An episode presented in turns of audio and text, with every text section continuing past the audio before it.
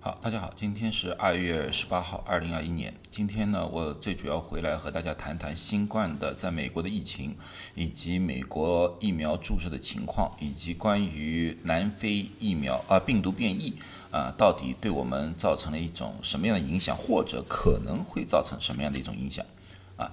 呃，今天的东西虽然呃比较多，但是我会说的比较快一点点。啊，因为呢，我再过两天就是二月二十号，我将做一个专题的讲座啊，我会把里面的很多东西啊详细的说一说，然后我会把这个放在这里。呃，先看看美国的疫情吧。美国的疫情在一月头的时候达到最高高峰以后，一直出现了快速的下降。现在每天的确诊率啊，基本上是和七月份的时候基本上扯平了。啊，呃，而且还有继续下降的趋势，这是一件好事。啊，呃，死亡也同样，美国的疫情的死亡也在一月中旬的时候达到高峰之后，现在已经下坡，因为我们已经已现在已经很多人都知道了。新冠的死亡往往是在新冠的确诊以后，大概两个星期左右会有相类似的变化。所以说一月头的时候，美国的确诊开始下降的话，那么我们一月中旬、一月下旬开始看到死亡下降，这也是可以理解的。那么美国的疫苗到底注射的怎么样呢？现在美国呢，联邦政府已经下放了七千万针啊，超过七千万针的疫苗。一共呢，疫苗已经注射了大概是五千七百万针啊，其中呢，已经接受到两针疫苗的人呢，已经超过了一千六百万啊，呃，至少打了一针的呢，有四千一百万。那么，呃，是怎么样一个概念呢？就整个美国啊，基本上大概百分之十五的人啊，至少已经打了一针疫苗或者两针啊疫苗。这个速度呢，在全世界来看的话，应该是排行第四吧，第四最快的是以色列，然后是沙特阿拉伯，然后是呃英国啊，接下去就是美国，啊，其他国家呢，现在基本上都是在百分之二点五到百分之三之间啊，这是这个之间，而且只有美国这几个四个国家是在百分之呃十以上，这个是我大致的一个记忆。啊，当然一些小地方可能另当别论，呃，那么这个速度是够不够快呢？现在我们美国每天平均注射的疫苗数量是大概是呃两百万，两百万，呃，最低的也要到一百六十万，像这样像周末啊，或者说一些有些假期啊，大概一百六十万啊左右，呃，这个速度对我来说是应该是还不够快，还不够快，我。我希望就是每天如果能达到三百万到五百万的话，那么呢，我们美国可以在呃七月份、八月份注射完所有的愿意打疫苗的人啊。那么我为什么会这么说呢？因为大家也知道，在美国并不是所有的人都愿意打疫苗的。在九月份的时候做。民调的时候，大概只有一半的人，百分之五十的人愿意打疫苗。然后呢，在十二月份，就是当我们的疫苗开始注射了啊，第一轮的那个报告出来的时候，在十二月底的时候呢，基本上整个美国百分之六十五的人愿意打这个疫苗。而现在呢，大概是百分之七十一的人愿意打这个疫苗。啊，因为这个东西了，因为刚开始的时候，大家有各种各样的不同的信息，包括这个疫苗的副作用啊，啊，过敏啊，甚至于死亡，各种各样的小消息很多啊，好像大消息很多。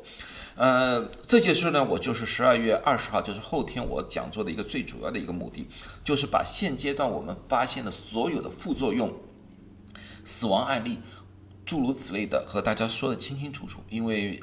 呃，CDC 已经把这方面的报告已经整理出来的。他们把从十二月十四号到二月十四号之间的所有这方面的资料已经全部汇总了啊。但那天我会详细的和大家说一说，以消除大家的顾虑。因为呢，在美国的华人呢，特别是老一辈的华人，或者说新移民英语不好的华人，他们是处于一种比较呃吃亏的。情况，因为他们对很多的英文的媒体啊，他们不是太熟悉，老是看这个中文媒体。中文媒体里面的信息呢比较混杂啊，往往呢就造成了各种各样的误导啊，所以呢，我的责任呢就是把这些东西给大家说清楚。呃，另外呢，还有一件事我要告诉大家的呢，就是这个榜样的力量啊，因为我们刚刚开始注射的时候，说实在话啊，那个那个，现在我和大家说，我是十二月十九号注射第一针的，那时候有担心吗？当然是有担心，因为各种各样的数据看上去副作用还是挺厉害了。啊，等我注射完第二针之后。那么我就可以和大家说了，哎，打了第二针之后，我有哪些副作用，我哪些不舒服啊？呃，是不是有其他的后遗症？我就可以可以很，呃，就把亲身经历和大家分享了。我们医院也有这个案例啊，呃，在我们有一层楼啊，有一个一层楼，一层楼里面呢，刚开始的时候，护士的注射的意愿就是整个楼大概百分之六十五左右人注射了疫苗。很多人呢都属于观望，或者说，哎呀，我不大想打啊。后来呢，发生一件事情，什么事情呢？有一个护士，有一个护士呢，他全家五口人，全家五口人，他打了疫苗啊，因为他是医护人员，他打了疫苗，其他家里的四个人无不能打疫苗。呃，后来呢，不幸呢，他们全家人呢都感染了新冠，所以呢，他就按照那个医院的要求呢，他家在家居家隔离，同时呢做核酸测试。他连续做了三次核酸测试，三次核酸测试回来。啊，全家另外四个人全部都是阳性，只有他测试三次全部都阴性，这就给了我们很大的信心，说明这个疫苗啊确实可以非常有效的阻挡住啊被病毒感染。所以这件事情在我们在那个楼里面一传传开，一下子他们这个楼的注射率达到了百分之八十九。啊，这就是我做科普的原因，因为我要把这些消息啊，正确的我亲身经历的消息和大家分享一下，让他对这个疫苗有一个正确的认识。因为大家很多人都在说，哎呀，我不打了，因为你们说打到百分之七十就可以全民免疫了嘛。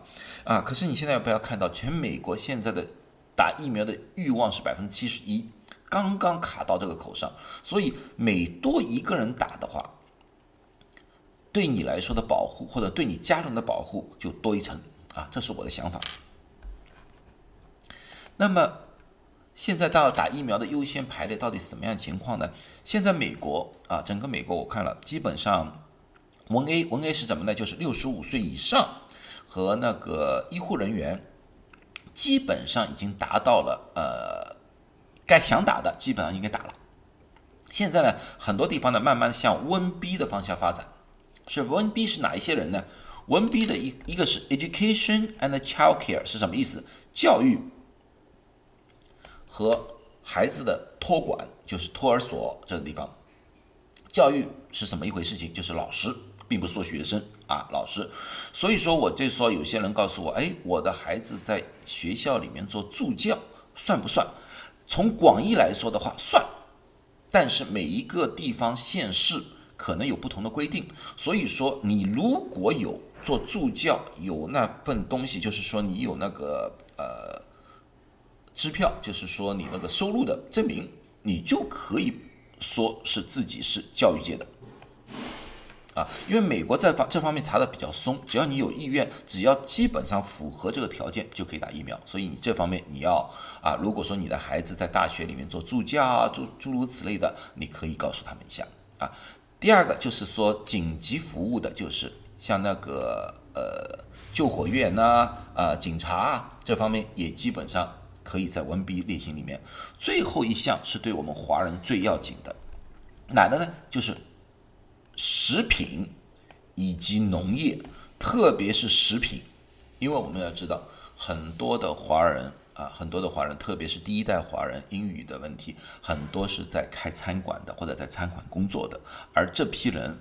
就属于温 B，温 B 大概什么时候开始？每一个县市不一样。像我们这里的东湾的两个县市，一个叫 Alameda County，一个 Contra Costa County，他们已经包括了这些类型的里面的人了。但是由于疫苗还不是很充足，所以说他们一发了消息之后，在二月八号发了这个消息之后，接下去两个星期的疫苗的排基本上已经全部排满了啊。所以说我的建议就是尽快的登记，一有机会尽快的打。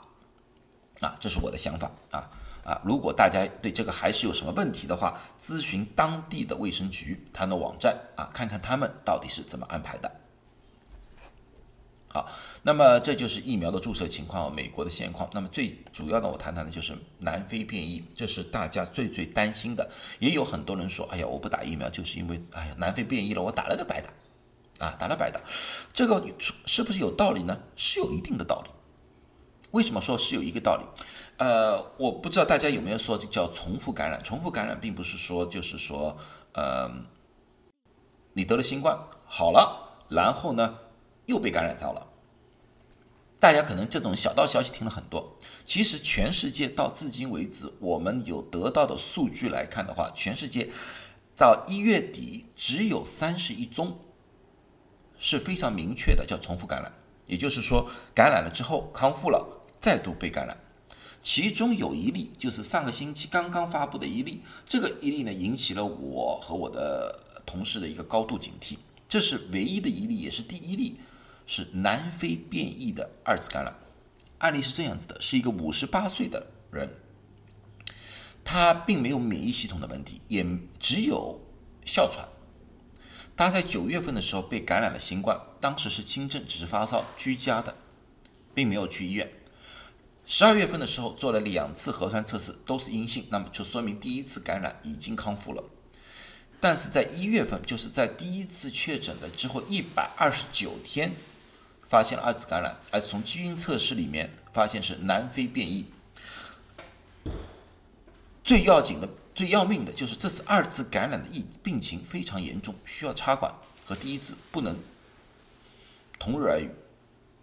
那么这里面就出现了这几个问题啊，我们问了这个几个问题，我们我们呃分析了这个案例之后，第一个问题我们就想考虑一下的，就是说啊，南非变异。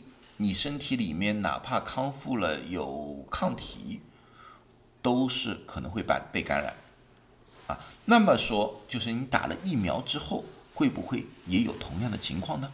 这是一个很大的问号。啊，第二个，啊，因为我们那时候就是一百二十九天嘛，我们无法确定他体内还是不是会有足够的第一次感染之后的抗体，这个无法无法确定了，啊，他只是感染了。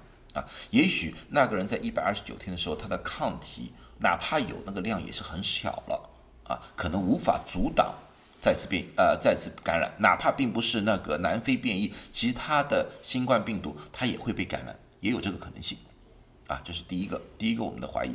第二个问题呢，就是说我们比较感兴趣的就是说二次感染的病情更加严重了。啊，这是什么原因？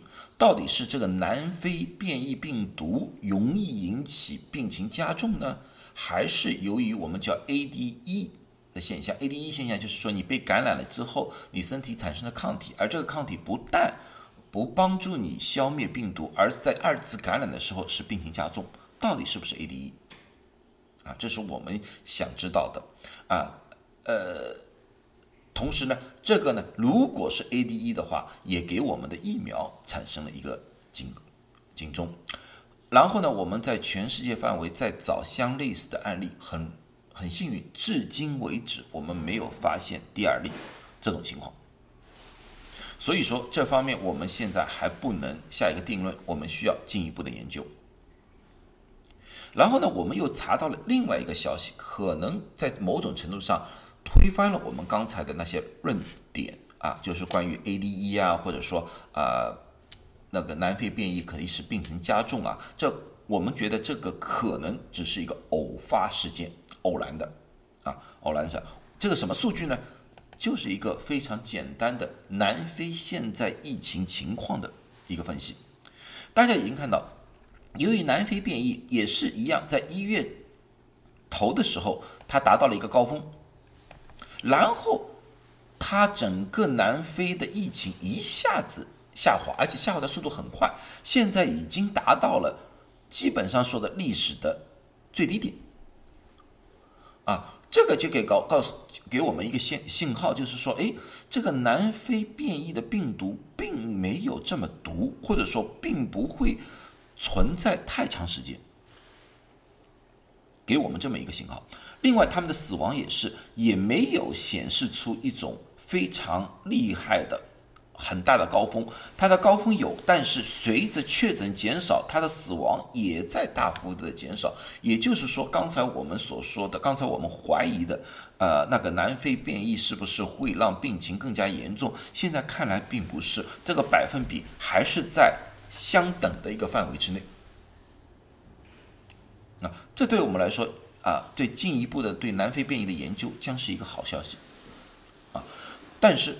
啊，但是不管怎么样，现在我们从体外的研究发现，南非变异确实是会加快流传，所以我不管怎么样，希望大家打了疫苗的人都需要戴口罩，保持一定的距离，不要盲目的出去狂欢呢，诸如此类的。而且呢，打了两次疫苗之后，因为很多人问我，打了两针疫苗之后，大概多久？可以达到所谓的百分之九十五的防疫。现在我告诉大家，就是打了第二针之后的十四天，基本上可以达到这个效果。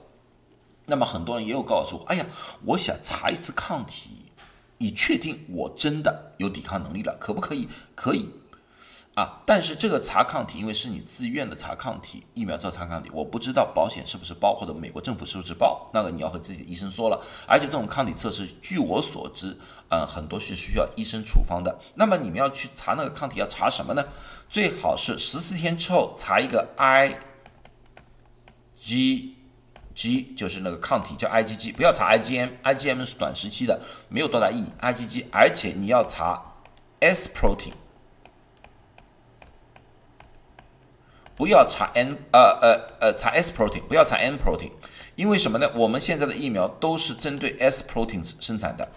如果你查 N protein 的话，你是阴性，很大机会是阴性啊。所以说你现在和老医生去说，哎呀，我要做测试或者自己去测试的话，你就告诉那个测试站，我要查 IgG，要查 S protein 的，呃呃。口碑难听，而且告诉他是口碑难听，你不要查 IgG 的其他的 S protein。举个例子说，啊，那个乙型肝炎呐，这种东西啊，他也会帮你查的，也有啊，可是他查出来完全是不同的病毒来的了。好，那么今天就讲到这里，呃，那么我过两天等我做完呃一个专题讲座之后，我会上传啊，和大家更加分享一下关于新冠疫苗现在副作用啊以及死亡案例的啊具体的分析。好。谢谢大家，祝大家都健康，能早点打到疫苗。